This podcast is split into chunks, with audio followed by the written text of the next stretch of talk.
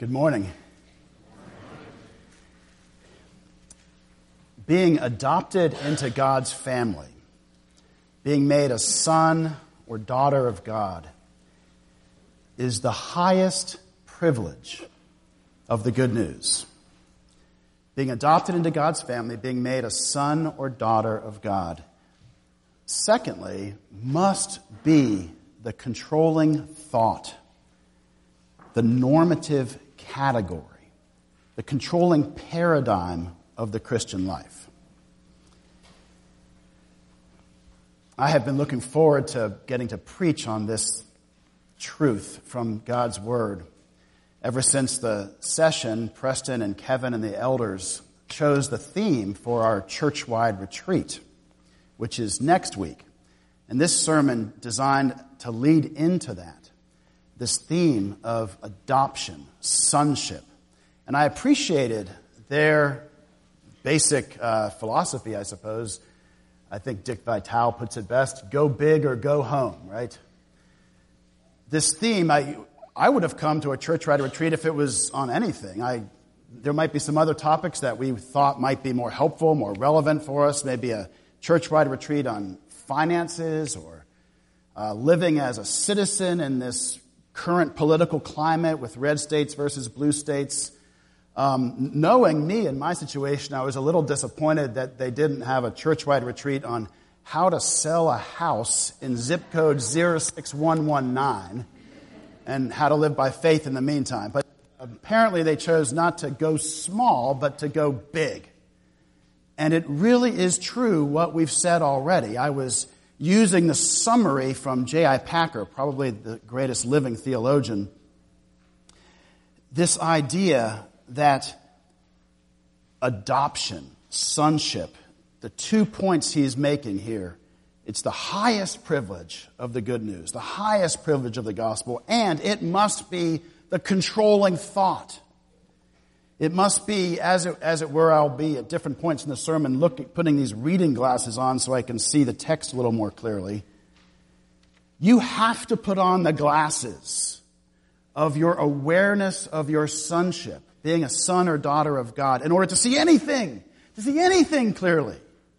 I can maybe see the text without these glasses, but without an awareness of your being a son or daughter of God, everything is blurry. So hold that thought. That's what this whole sermon is about. And in fact, what the church wide retreat will be about next week. But I've got another thought for you at this point, and, and that's this.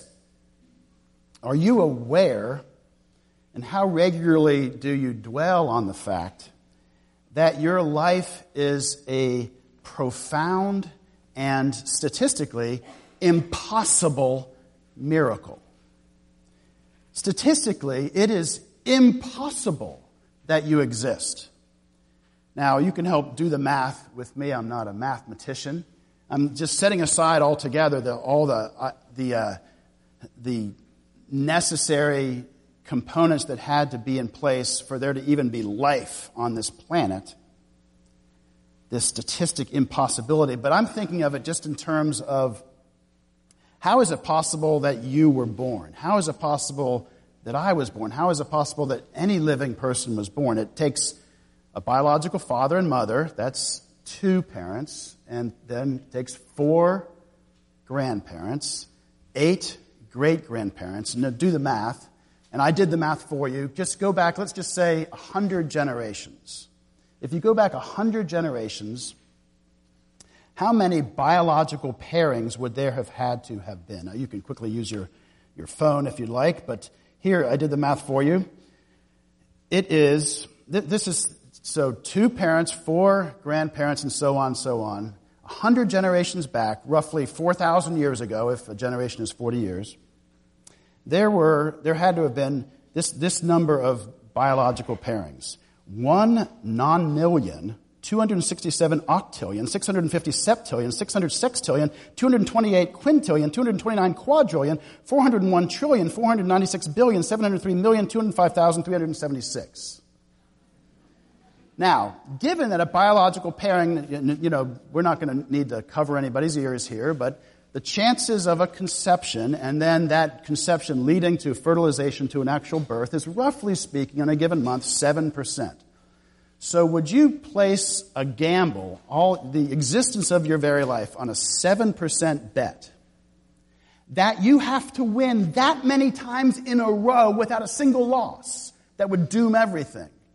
A hundred generations ago, it was impossible that you would be alive, that I would be alive. It's statistically impossible. Now that's just the math. That's just, I'm just doing the math. My question was, is how often do you consider that? How often do you consider that your life is actually a profound and impossible miracle? Or another way of asking it is, given this reality, why don't we feel that way? Deeply, holistically, touching every part of our lives, and abidingly. There's this wonderful place in another passage where Paul talks about his prayer and our need to see how deep and how broad and how long and far the love of God is for us. How, how often do you consider this reality that your life is a profound and impossible miracle? How deeply do you feel that way? How holistically do you feel that way? How abidingly do you feel that way? Um, I think the last time I preached, I told one of the silliest uh, old jokes ever, and here's another silly old joke. It's about the man that goes to his psychiatrist and he's worried and burdened with anxiety, and he meets with the psychiatrist for a while, and then eventually he comes back with a diagnosis and he says, I've got some good news and some bad news. The good news is you're not paranoid. The bad news is, is everyone is out to get you. Why don't you, why don't I dwell deeply and abidingly in this reality that our lives are a profound and impossible miracle? The good news is, is there's a conspiracy afoot that does not want you to believe that. The combination, as Christian theologians forever have said, of the world, the flesh, and the devil conspire against you to keep you from dwelling in the love that God has for you. Think about it, and I'm not a historian, I'm not a mathematician, I'm really, I'm just good, not much of anything, honestly, but uh, not a historian, certainly not a military historian, but in the Battle of Gettysburg in the Civil War, there was this one particular moment and this one particular part of the battlefield called Little Round Top, that if that part of the battlefield could be taken and seized, it could control the whole battlefield. And if J.I. Packer is correct, which he is, and the scriptures are, will show that to us today, that adoption, sonship, being a son or daughter of God is the highest privilege of the gospel and is, must be the controlling paradigm of your life. If that's true, that's the little round top of the battlefield of your life. That's the part of your conscience and your mind that the world, the flesh, and the devil are constantly conspiring to steal from you. So that you don't realize and don't live deeply and abidingly with the awareness of how profoundly created you were by God. There's never been anyone like you, never can be another person like you, and you're the result of some bizarrely complex number of statistical improbabilities to be here and now. That's the little round top. This awareness that we are indeed the sons and daughters of God. This is the little round top of our Christian life. It must be the controlling thought, the normative category, the controlling paradigm of our Christian lives. With that in mind, we'll turn to our text now, and please join me in prayer once more.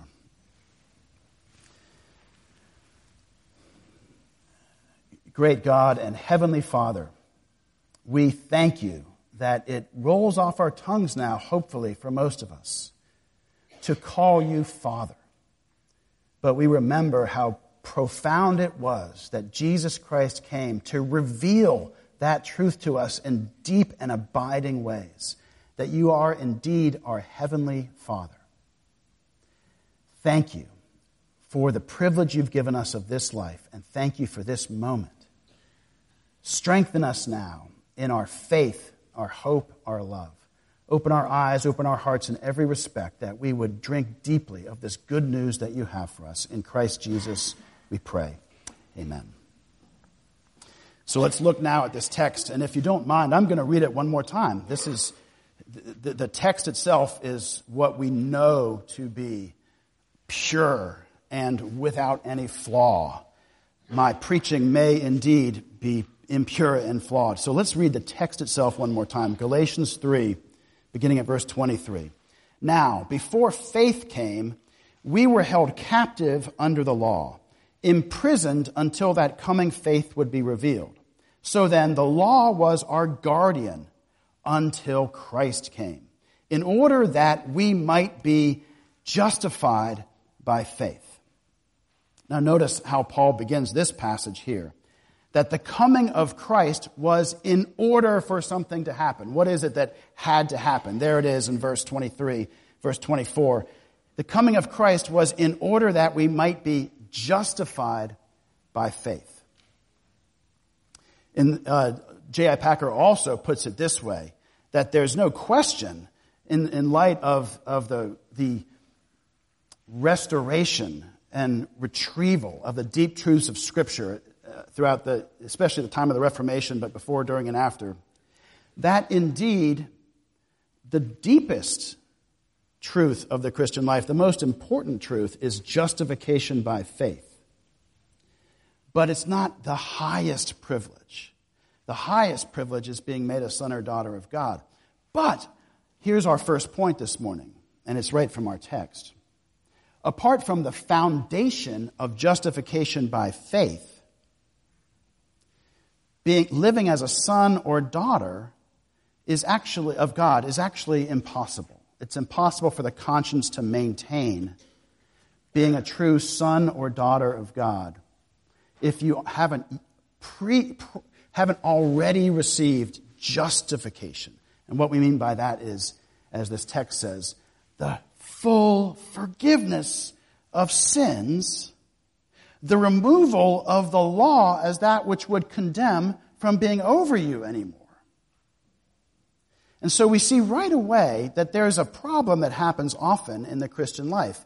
And Paul, I'm almost positive, with Peter's full permission, uses Peter as exhibit A of that problem here in the book of Galatians. In the context leading up to our text this morning, Paul had described how one of the other great apostles, Peter, had fallen backwards away from grace, as it were, and had taken back upon himself the burden of the law as if there were certain aspects of keeping the ceremonial law, even the moral law, that were utterly necessary for him in order for him to have the full approval of his heavenly Father. So essentially, Paul uses Peter as a case study of something that happens to all of us pretty often. And that's this idea where we try to live as if God is our Father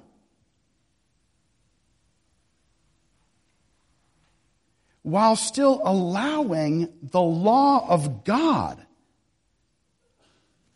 to be our true daddy, condemning us.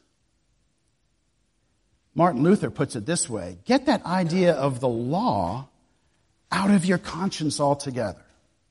This law over you to condemn you, put that idea to death.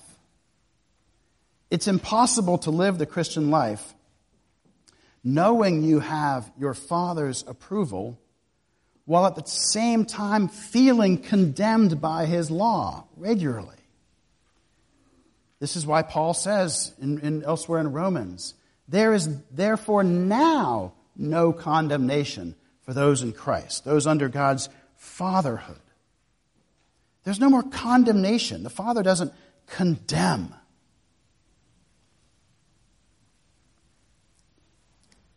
So here's our first point is in order to begin enjoying our sonship, one must build it on the foundation of justification by faith. Verse 24. Christ came in order that we might be justified by faith. Moving on now, verse 25. But now that faith has come, we are no longer under a guardian. For in Christ Jesus, you are all sons of God through faith. For as many of you as were baptized into Christ have put on Christ. There is neither Jew nor Greek, there is neither slave nor free, there is no male and female. You are all one in Christ Jesus. And if you are Christ's, then you are Abraham's offspring, heirs according to promise. Now, Paul goes on to, to, to describe what he's getting at here.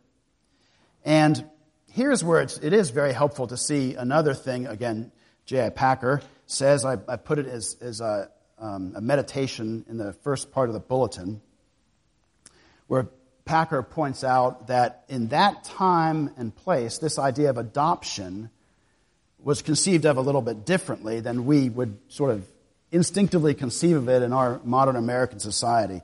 In our society, you, you, hear the word adoption and you just, I think, you probably think immediately young person, maybe even baby, but certainly a young child under the age of accountability or whatever. That's what we think. And I'm thankful that that exists in our, in our culture, of course. But in that time and place, adoption was a concept, a completely different concept. It was for those who had already reached maturity and now had earned the right for families of privilege to say, hmm, I think I would like to pass on part of my inheritance to this fine young man.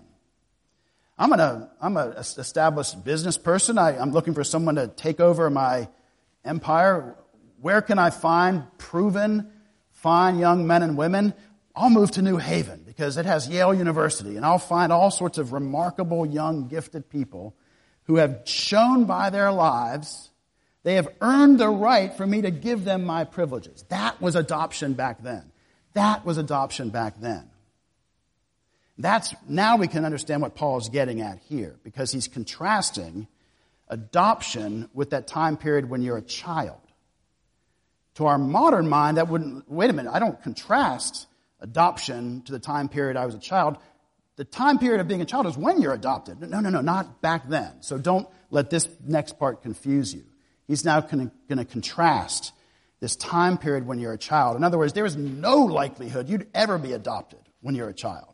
You hadn't proven anything yet. And during that period, you may be an heir, verse 4, but as long as he is a child, he's no different from a slave, though he is the owner of everything, because he's under guardians and managers until the date set by his father. In the same way, we also, when we were children, were enslaved to the elementary principles of the world. But when the fullness of time had come, God sent forth his son, born of woman, born under law, to redeem those who were under the law, so that we might receive adoption as sons. And you see how Paul's building on his thoughts here. We had said already back in verse 24 that the reason why Jesus Christ came, it says it right there, was in order that we might be justified by faith.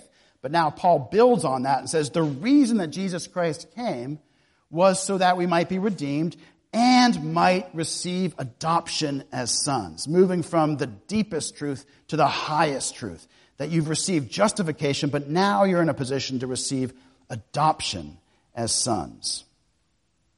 Verse 6 And because you are sons, God has sent the Spirit of His Son into our hearts, crying, Abba, Father.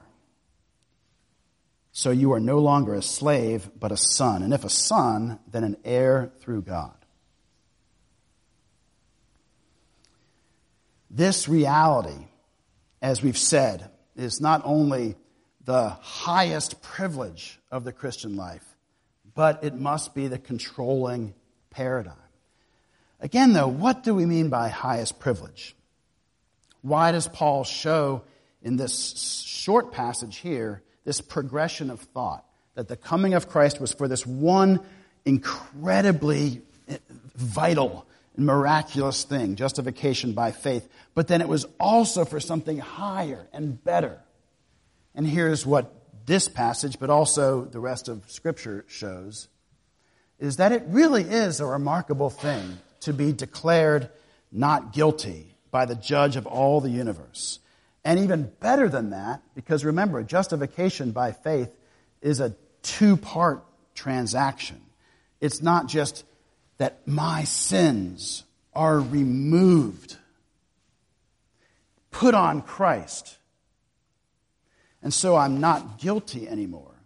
But there's this other part of the transaction. There's this great exchange that Christ's righteousness is given to me.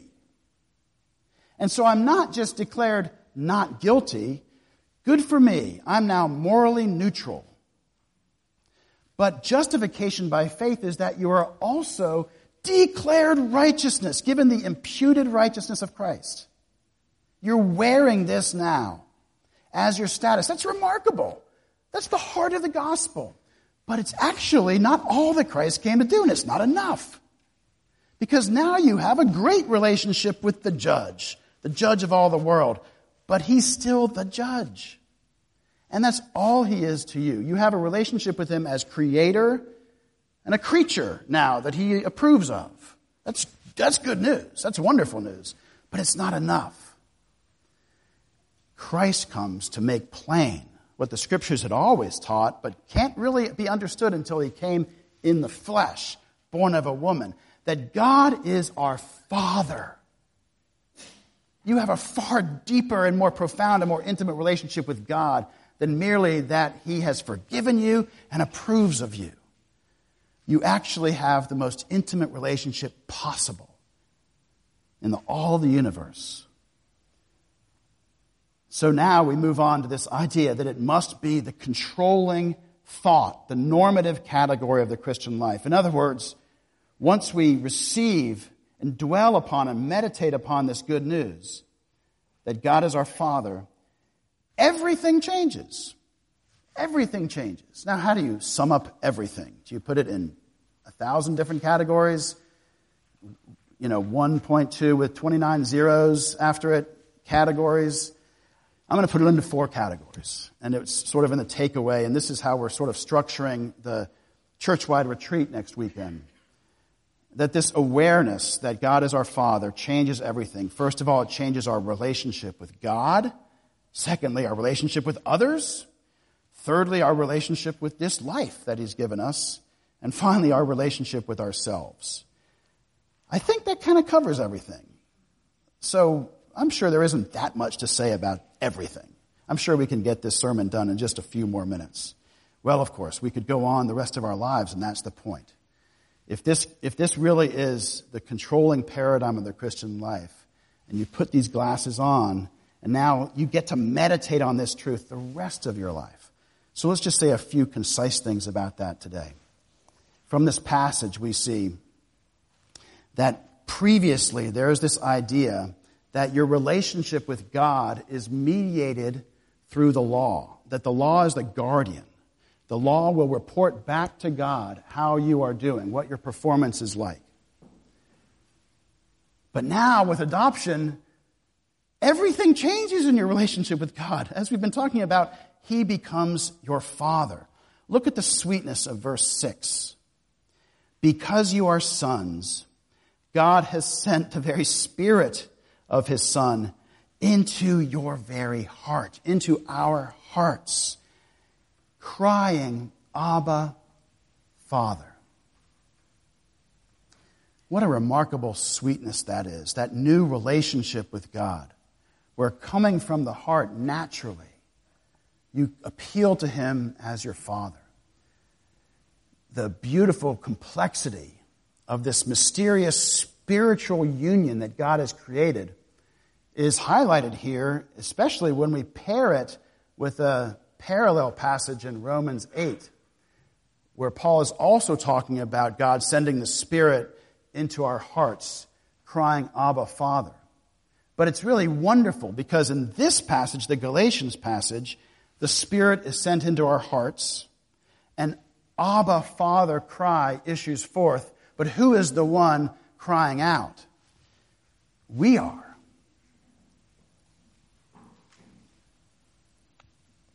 Or, excuse me, I've got it backwards.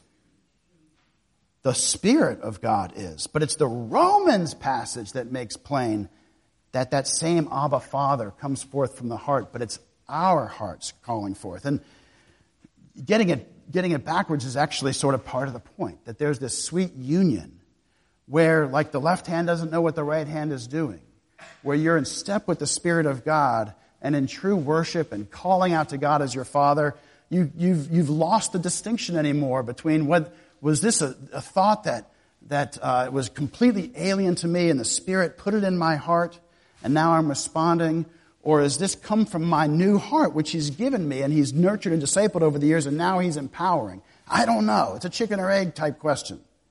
That this prayer relationship with God, where we call Him this most intimate of terms, Abba, Father, that's a completely different relationship than a relationship with God mediated through the law.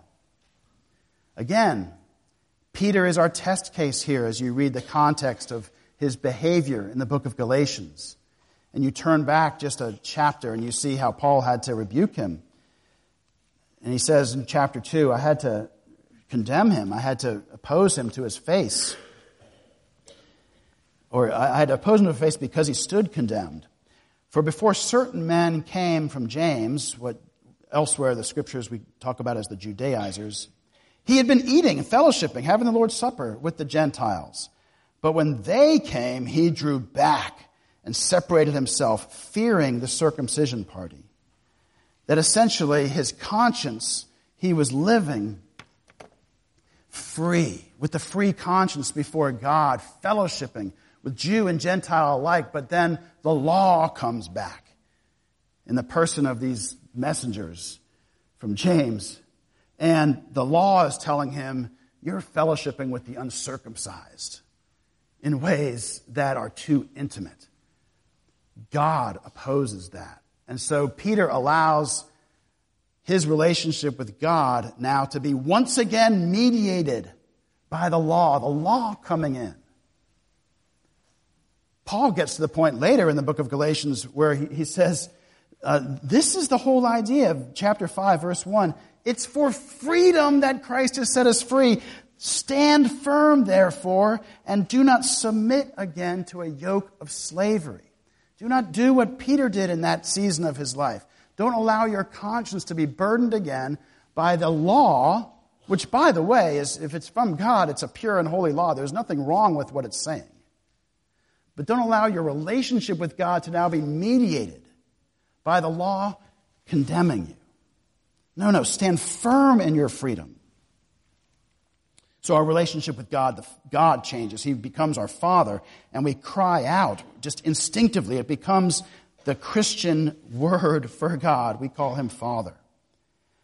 But secondly, of course, we talk about how this, if this really is the controlling paradigm of the Christian life, it certainly has to change my relationship with others.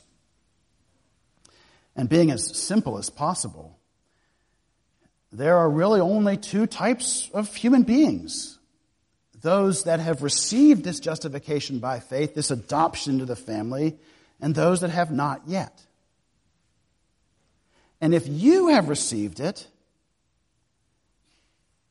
you must, by definition, be realizing that every other believer has received this same privilege as well.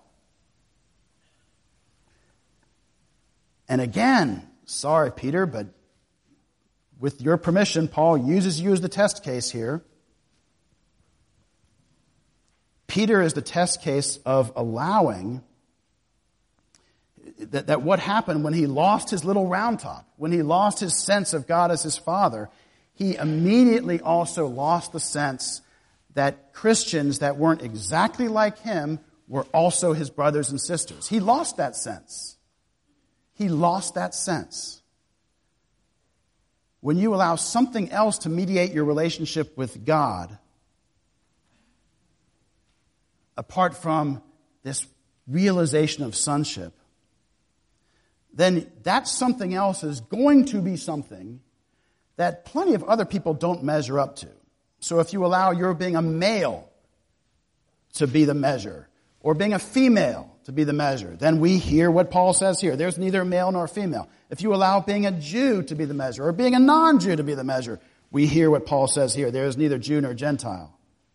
If you uh, uh, allow your economic status, as it were, I'm an employee, even a slave, or so I work hard, or no, I'm a boss, I don't owe anybody anything. If you allow that, then those that don't have that are lesser to you. This is immediately what happens because there's a great conspiracy afoot.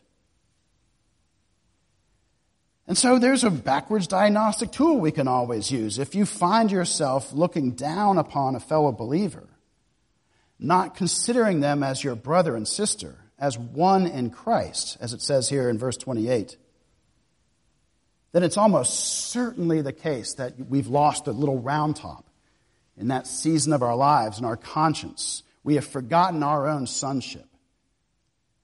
We're thinking we somehow have earned a status and someone else hasn't. But when we receive sonship as this gift of grace, we're just glad that everybody else who's a believer is in the family too. We're, they are our brothers and sisters. It transforms everything. And then those that aren't yet believers.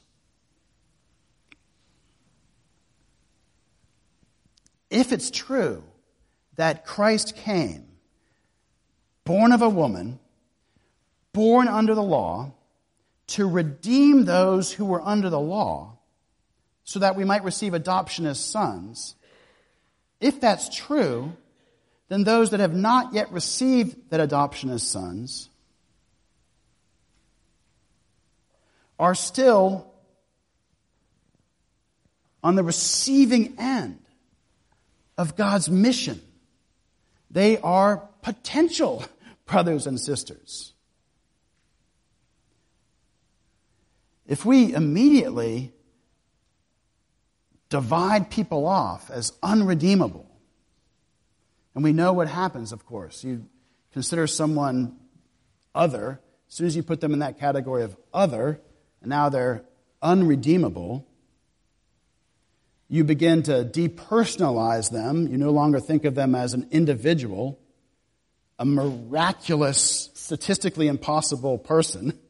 You no longer think of that. You just depersonalize them. They're just one of a blob of humanity. And then you fundamentally dehumanize them. They're just part of the blob. And then it can even lead to demonizing them. Whenever that happens, again, we can do the backward diagnostic. It's almost entirely the case that every single time, whenever we've done that, it's because we've lost the little round top. We have forgotten our own sonship. That God is a father who sent his son into this world to redeem those under law. We see people on the other side of this belief gap and we see they're under the law. So what's Jesus say about those people? He says he's sent for them. And so we begin to see others not as just discarded other, this category where we dehumanize and then depersonalize and then demonize, but rather as potential future brothers and sisters. Changes everything. Third thing, of course, is if it's true that this is the controlling paradigm of the Christian life, then it certainly needs to be the glasses that we wear to help us understand this particular life that God has given us. I think one of the reasons why we don't dwell more regularly on the fact that our own lives are profoundly unique, a statistical impossibility, are a miraculous reality. I think one of the reasons why we don't, and this is an okay reason, but it's just that we look around and our lives just sort of feel like normal. Like I, I know a lot of people kind of who have my sort of stage of life and there's nothing all that exceptional about me. And that's actually, there's great humility there. That's a good thing.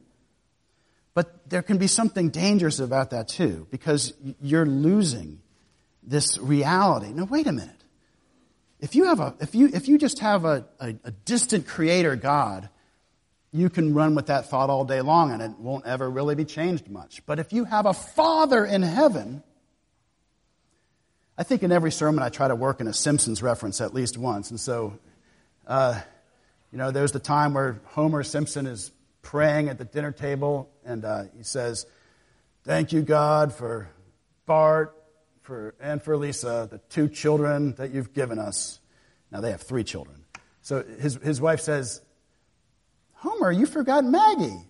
We have three children. And he goes, Don't be silly, Marge. Don't be silly. He's just forgotten that he had a third child. You can laugh more loudly then. I guess it loses something in the translation. To me, it's hilarious. And that's part of the Isaiah version of that was, was not necessarily meant to make us laugh, but this whole idea of can a mother who bore a child forget her own child? That's unthinkable. And Isaiah went on to say, and yet actually sometimes it happens. But you've got a father in heaven that that would never happen to. The degree to which you feel like your life isn't making a difference or have the value, the potential to make any difference, you're insane and the victim of a conspiracy. The world, the flesh, and the devil have conspired to trick you and teach you that you're just a normal thing, not make, making much of a difference. No, no, no, no, no. You're conceiving of a God who's distant and a creator who is, you are somewhat oblivious to him. You're like, your God is Homer who forgets that he's got a third child. But the God of the scriptures is a father. It's unthinkable, as the Isaiah text says that he would forget you or not have a profound purpose for you. And every moment, in fact, every day of your life, normal things make the angels rejoice. One of you came and helped us weed our front and backyard. That seems normal. That made me rejoice. I'm not even an angel. Normal things make the angels rejoice because you're demonstrating that this world that God has made matters. And every particular vocation, assuming it's consistent with the law of God and not some sort of theft or bribery type of vocation, makes a profound difference to statistically impossible human beings who are miracles, and you're changing their lives by simple things by music, by meals, by knowledge, by everything that you would do. You can't think that way if you've got a distant God or a Homer Simpson deadbeat dad or whatever, or a slave master or a relationship with God mediated by the law, but you can and must and do and will think that way when you receive that God is your Father. We live with, it changes how we live with great success in this life. We don't take the credit for it. We give all glory to God. It changes how we live with great suffering in this life. We do not receive it as God condemning us. We Christians who believe that God is their Father never receive suffering as condemnation or punishment. Get that word out of your vocabulary. It's a training and it's a privilege to enter into the sufferings of Christ. There's decades worth of sermons on that. And so our fundamental, fundamental relationship with this life God has given us changes. And then finally, our fundamental relationship with ourself changes. Kevin and I had a, had a, um, a professor in common at seminary, a counseling professor, and he helped us to see from the scriptures that there's these categories in, in the, that, that, that are true of the human psyche.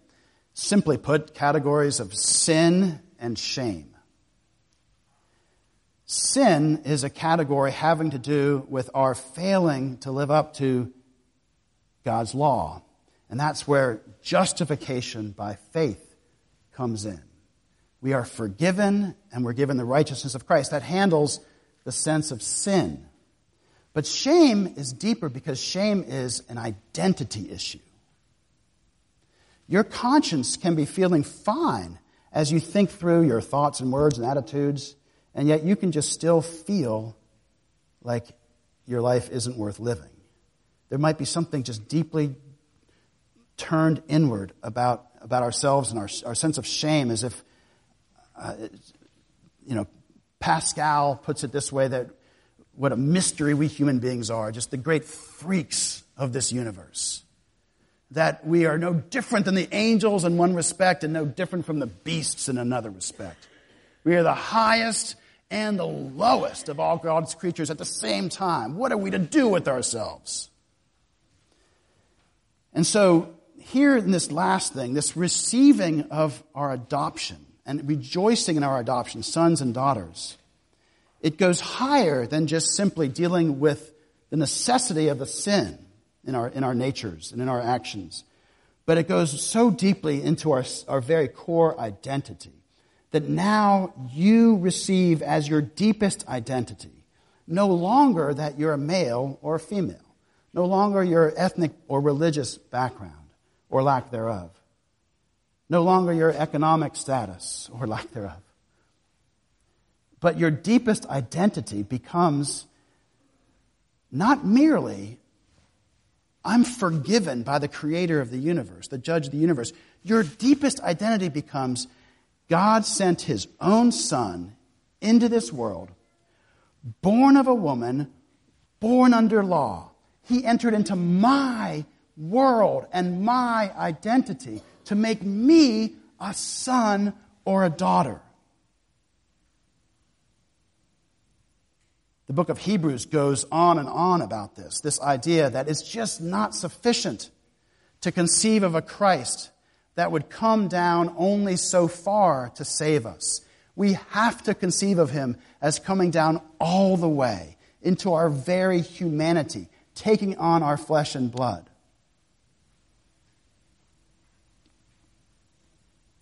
I love the whole, like, new, like Kevin's talked about it, right? The, the whole new upswing of superhero movies. You know, these comic book characters from my childhood now being put on the big screen. Some of them are just like remarkable in their role models, etc. Oh boy, we sure need more than a superhero to save us. We need one that would take on our flesh and blood, as it says here in chapter 4. Born of a woman, born under the law. Verse 4. And Hebrews goes on and says it in such a way that the early church fathers put it this way. They said, What Christ does not take on, he cannot redeem. That was their way of saying, He took on your full humanity. If He only took on your intellect, then He can only redeem your intellect. If He only took on your emotions, He can only redeem your emotions. If He only took on your will, He can only redeem. He took on all of your humanity. Sonship changes your fundamental identity, your sense of self is now shame free. You are a son or daughter of God. That changes everything. It both makes us live with a dignity and a purpose in every minute, and it also makes us live with a deep humility and gratitude every minute. Now, when we get away on a church retreat next week, as a hope, hopefully a whole bunch of us will be able to do, there's really more extended times to walk in the woods and for self reflection but really, every single worship service is designed to be a time of personal renewal.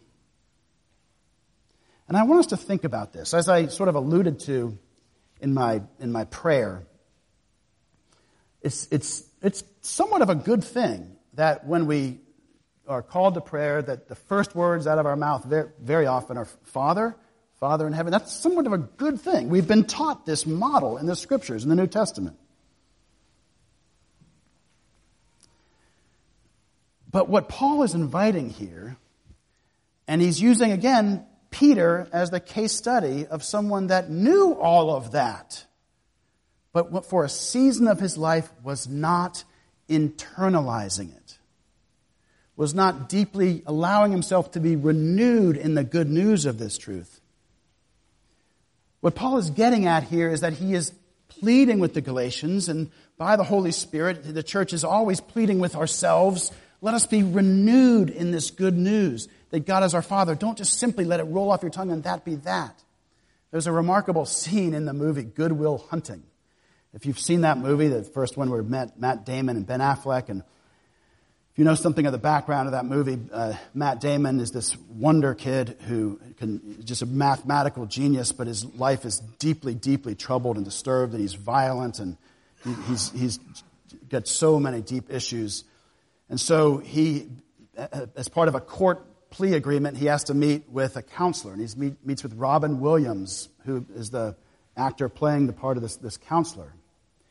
And through the course of that, it, it, Matt Damon, or the character's good will hunting, um, his life comes out, his background, these deep issues of sin and shame, both. And as it were, he really is the picture of one that had no father in this world or in heaven. He was an orphan.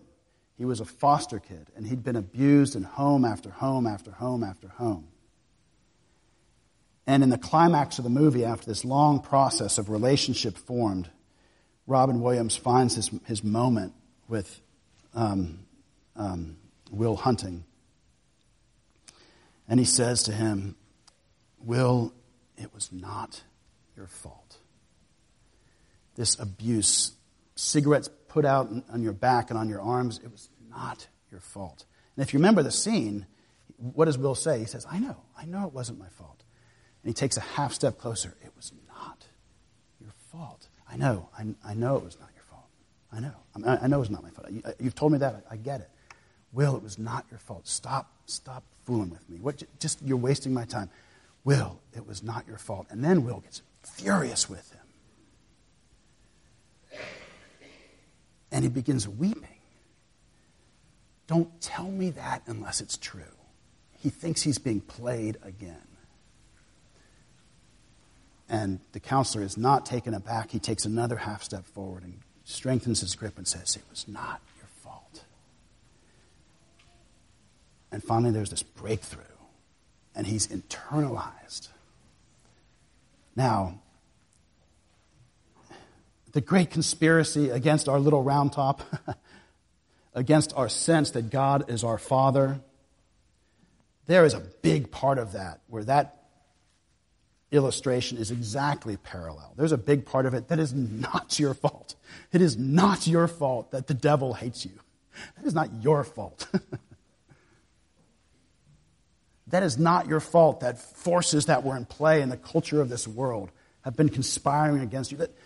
But of course, parts of our stiff arming God are our fault. And so no illustration is perfect. But that is what worship is for. That is what Kevin said again this morning and what is said in the introduction to worship every single week. We're not just going through the motions here. We are entering into a time of real renewal. So, brothers and sisters, it is good news that God has made you his son or his daughter in Christ. Receive, meditate, dwell upon that deeply, holistically, and abidingly in Christ. Let's pray. You are a great God, Father of our Lord Jesus Christ. And by your Spirit, you are in our hearts, crying out, Abba, Father, and teaching us how to cry out instinctively, Abba, Father. We praise you, we thank you, we ask you to keep that work going in our lives, in our church, and in this world. In Christ's name.